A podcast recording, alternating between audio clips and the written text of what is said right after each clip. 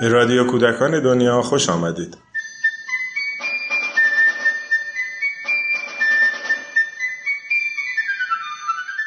سلام. این روزها انتشارات مختلف کتابهای متنوع و زیادی رو برای کودکان منتشر می‌کنن.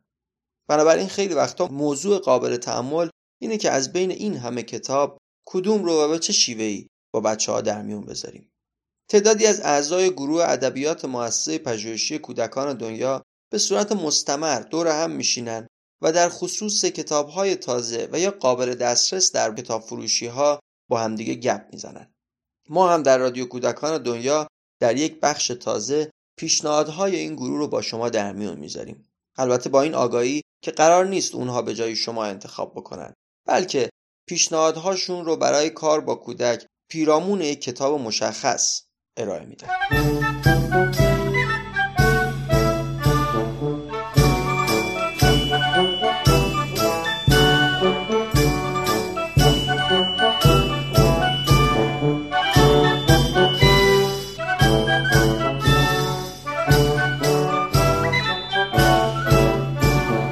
در این قسمت الناز غزنوی و مانا شیرانزایی به کتاب دو ماهی قرمز کوچولو پرداختند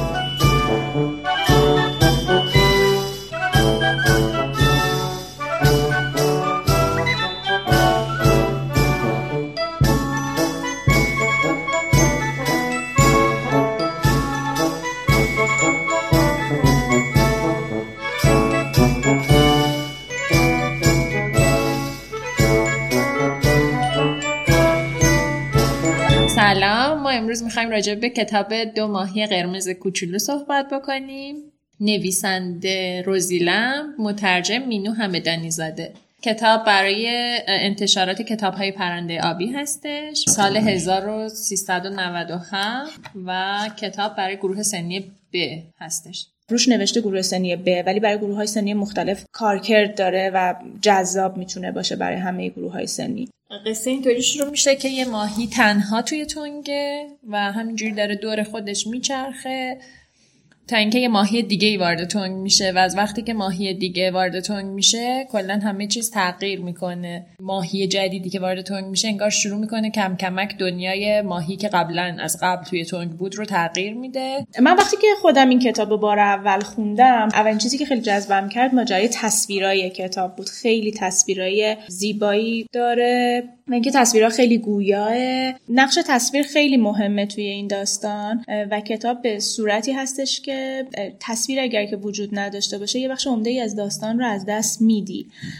و خود تصویر یه روایتی رو داره که روایت دید ما هستش و داستان روایت ماهی ها هستش که داره اتفاق میفته یک جوری اولین باری که خوندم هی خندم می‌گرفت از خوندن کتاب به خاطر اینکه آره مثلا یه موزی رو می‌بینه میگه که قایق. یعنی اون دوتا ماهی ها تو روایت خودشون دارن موز رو قایق می‌بینن. و خب این تضادی که بین اون چیزی که من دارم می‌بینم و اون چیزی که ماهی ها دارن می‌بینن توی هر صفحه بر من خندهدار بود. ولی بعد که حالا داستان رو تا انتها می‌خونیم می‌فهمیم که در واقع هدف چی بوده و چه عمقی داشته کل این ماجرا. یعنی یه ویژگی که این کتاب داره اینه که تو از اول داستان متوجه این نمیشه که کجا قرار داری. و به تدریج پیش میره و داستان صفحه به صفحه کامل میشه. و در نهایت معلوم میشه که کجا قرار دارن و مکان داستان مشخص میشه. و این نقش تصاویر بازی می‌کنن و پیش می‌برن. نظرم با بچه ها هم میشه قبل از اینکه اصلا داستان خونده بشه یه بار با تصویراش جلو بریم و ببینیم که داستان اونا فکر می‌کنن که داستان چیه چون خیلی داستان تصویر داستان داره برای گفتن.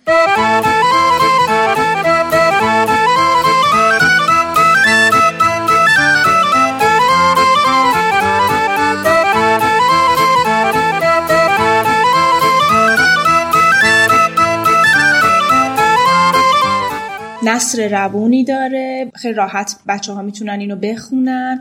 و یه مفهوم خیلی خاص و ویژه‌ای رو داره باهات کار می‌کنه. به نظر من متن نصر روون و ساده ای داره و اینکه خیلی مفاهیم پیچیده ای رو داره با اون در واقع جمله های خیلی ساده ای داره خیلی رو مفاهیم پیچیده کار می‌کنه که این فکر می‌کنم که مهارت نویسنده است و همچنین مترجم. که اینو تونستن که منتقل بکنن به منی که دارم کتاب رو می‌خونم. به نظر من داستان سعی نمی‌کنه که نصیحتت کنه. اینقدر غیر مستقیم وارد ذهنت میشه و باهات پیش میره که تو اصلا متوجه نمیشی چه اتفاقی افتاد و یه دفعه آخر داستان. برات یه درکی میاره. یکی دیگه از اتفاقایی که توی این کتاب میفته ماجرای دیدن از دیدگاه های مختلفه و اینکه قطعیتی توی داستان وجود نداره. و این باز یکی از چیزهایی بود که من خیلی جذبه شدم. انگار که خیلی خیلی غیر مستقیم داره آشنات می‌کنه با اتفاقا و مسائل پیرامونت. و یک جور دیگه ای از اون چیزی که تو همیشه می‌دیدی. ولی با تمام آنچه که دوروبر همین تنگ بوده یعنی از قبل از اینکه این ماهی هم وارد تنگ بشه تمام این چیزها بودن ولی بعد از اینکه انگار ماهی وقتی که وارد میشه تازه باعث دیدن تمام اینها میشه برای ماهی دیگه. و من بعد ماجرای دوست داشتنم خیلی مطرحه توی این که وقتی که تو یه نفر رو دوست داری حتی اگر که تمام نمی‌دونم که ماهی که اول از اول تنها بوده توی تنگ مثلا گلدون و واقعا گلدون می‌دیده یا نه آب پرتقال واقعا آب پرتقال می‌دیده یا نه. ولی وقتی که ماهی دوم میفته توی تنگ و آب پرتقال و ساختمون می‌بینه یا قاشق و ماهی می‌بینه این دوست داشتن است که انگار باعث میشه همه چیز یه جور دیگه ای به نظر بیاد و برای تو جذاب میشه. ماجرا انگار از اینجا به بعد یه هوش شگفت انگیز میشه که دوست داشتن دیگری باعث میشه که تو تغییر بکنی.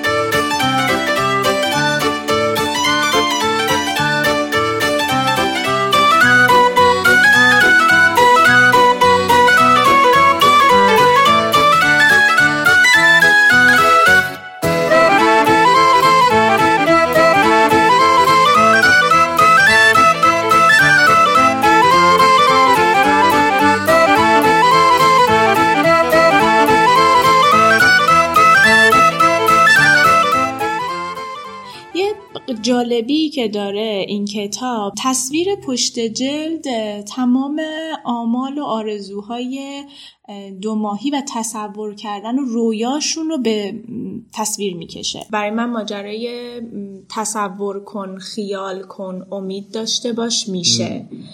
و حالا از زاویه دید یک ماهی و تو می‌تونی بسازی دنیایی که دلت می‌خواد. توش باشی رو خیلی من توی این کتاب مخصوصا توی تصویر پشت جلد می‌بینم. روی تخیل رویا پردازی که خیلی آره خیلی میشه کار کرد. تصویر آخر که مانا گفت که اینجا که تخم مرغ میشه یه ماهشون. و این برام خیلی نماد پیدا می‌کنه تو زندگی روزمره آدم یه موضوع دیگه که میشه کار کرد موضوع تغییره و پذیرش تغییر.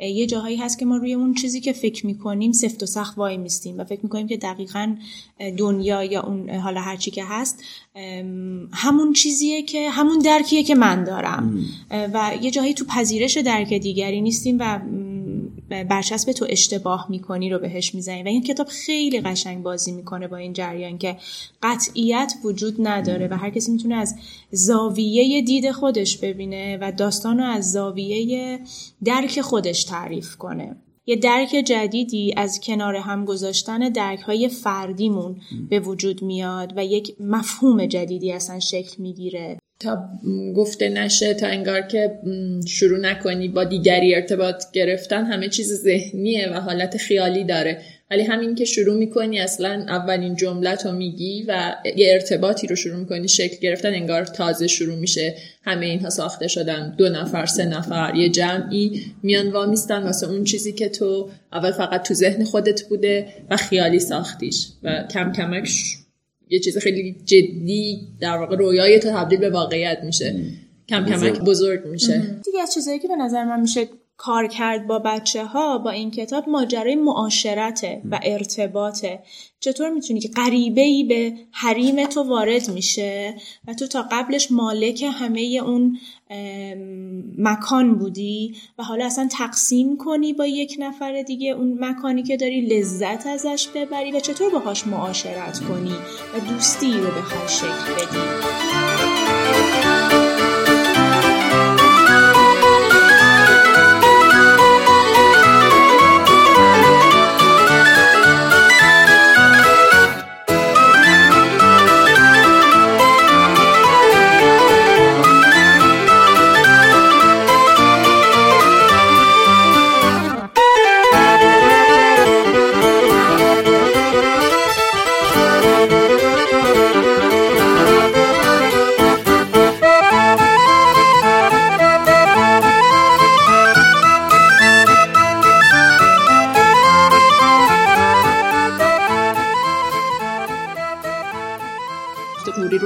نظرم قوری قوریه دیگه چیز دیگه ای نمی‌تونه باشه. ولی همچنان که دارم کتاب رو می‌خونم قوری تشبیه شده به فیل و اینکه یه تناقضی بر من به وجود میاره که قوری که نمی‌تونه فیل باشه. و این دوباره برمیگرده به اینکه چقدر من انگار که یک قطعیتی داره همه اشیا توی ذهنم و این یه دفعه شکسته میشه و از یه جایی به بعد وارد من وارد دنیای خیال می‌کنه. برام این مهم میشه که یه خورده انگار که بشکونم اون قراردادهایی رو که گذاشتم توی ذهن خودم و فکر کنم که واقعا یه قوری شبیه چه چیزای دیگه ای می‌تونه باشه. و اگه خورده ذهنم رها و آزاد بکنم از تمام قراردادایی که گذاشتم براش. و یه تمرین دیگه که با بچه ها میشه اصلا دنیا رو یه جور دیگه ببین و اطرافت یه جور دیگه نگاه کنی حتی اصلا با دقت بیشتری اطرافت رو ببین. خیلی موقع ها اتفاق میفته که ما اصلا نمی‌بینیم. نمی‌بینیم کجاییم نمی‌بینیم دوره برمون چیه.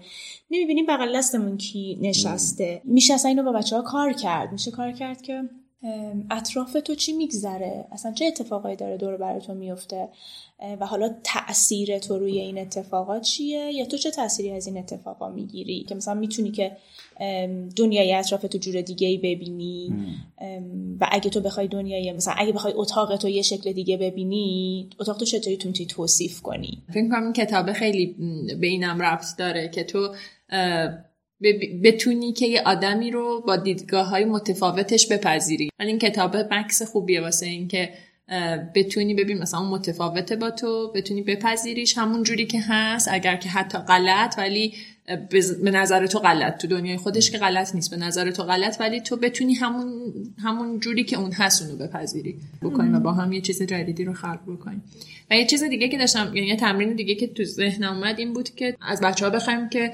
بشن ماهی و این ماهی که احساس کنن یعنی تصور کنن که ماهی تو تنگن و بدون اینکه حالا متن رو بخونیم اینها رو ببینن و فکر کنن که اونها چی می‌دیدن. اگر ماهی بودن این گلدون رو چی می‌دیدن؟ این موضوع چی می‌دیدن؟ دنیای کلاس خودشون رو چجوری می‌دیدن؟ یه چیزی که من خواستم راجع به این کتاب بگم روزمرگی اول داستانه که یه ماهی با روزمرگی هاش زندگی می‌کنه و روزمرگی و از حضوره یعنی از اونجایی که به اشتراک می‌ذاره یک از اونجایی که یک نفر دیگه میاد و می‌خواد که روزمرگی هاشو به اشتراک می‌ذاره انگار که اصلا نگاهش به روزمرگی متفاوت میشه. اونجاست که تکرار تبدیل به یک رویا میشه. و ماهی که وارد میشه و همه چیز یه جور دیگه ای داره اصلا نگاه می‌کنه. با خودش کلی شگفتی رو میاره.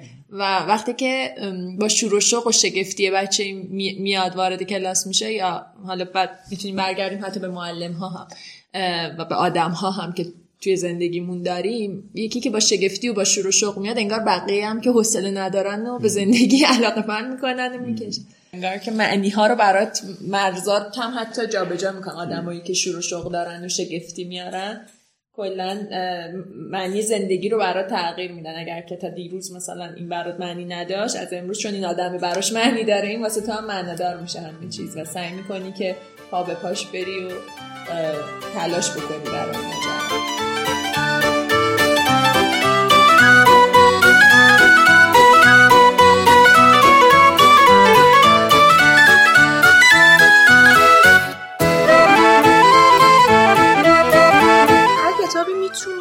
موضوع کلاس های مختلف قرار بگیره. این کتاب می‌تونه موضوع کلاس هنر باشه می‌تونه موضوع کلاس علوم باشه به خاطر نوع زیست ماهی ها و می‌تونه موضوع کلاس ریاضیات باشه بابت تجسم فضایی که داره و بسیار هم به ماجرای ادبیات و کلاس ادبیات و هر کلاس دیگه ای هم ربط داشته.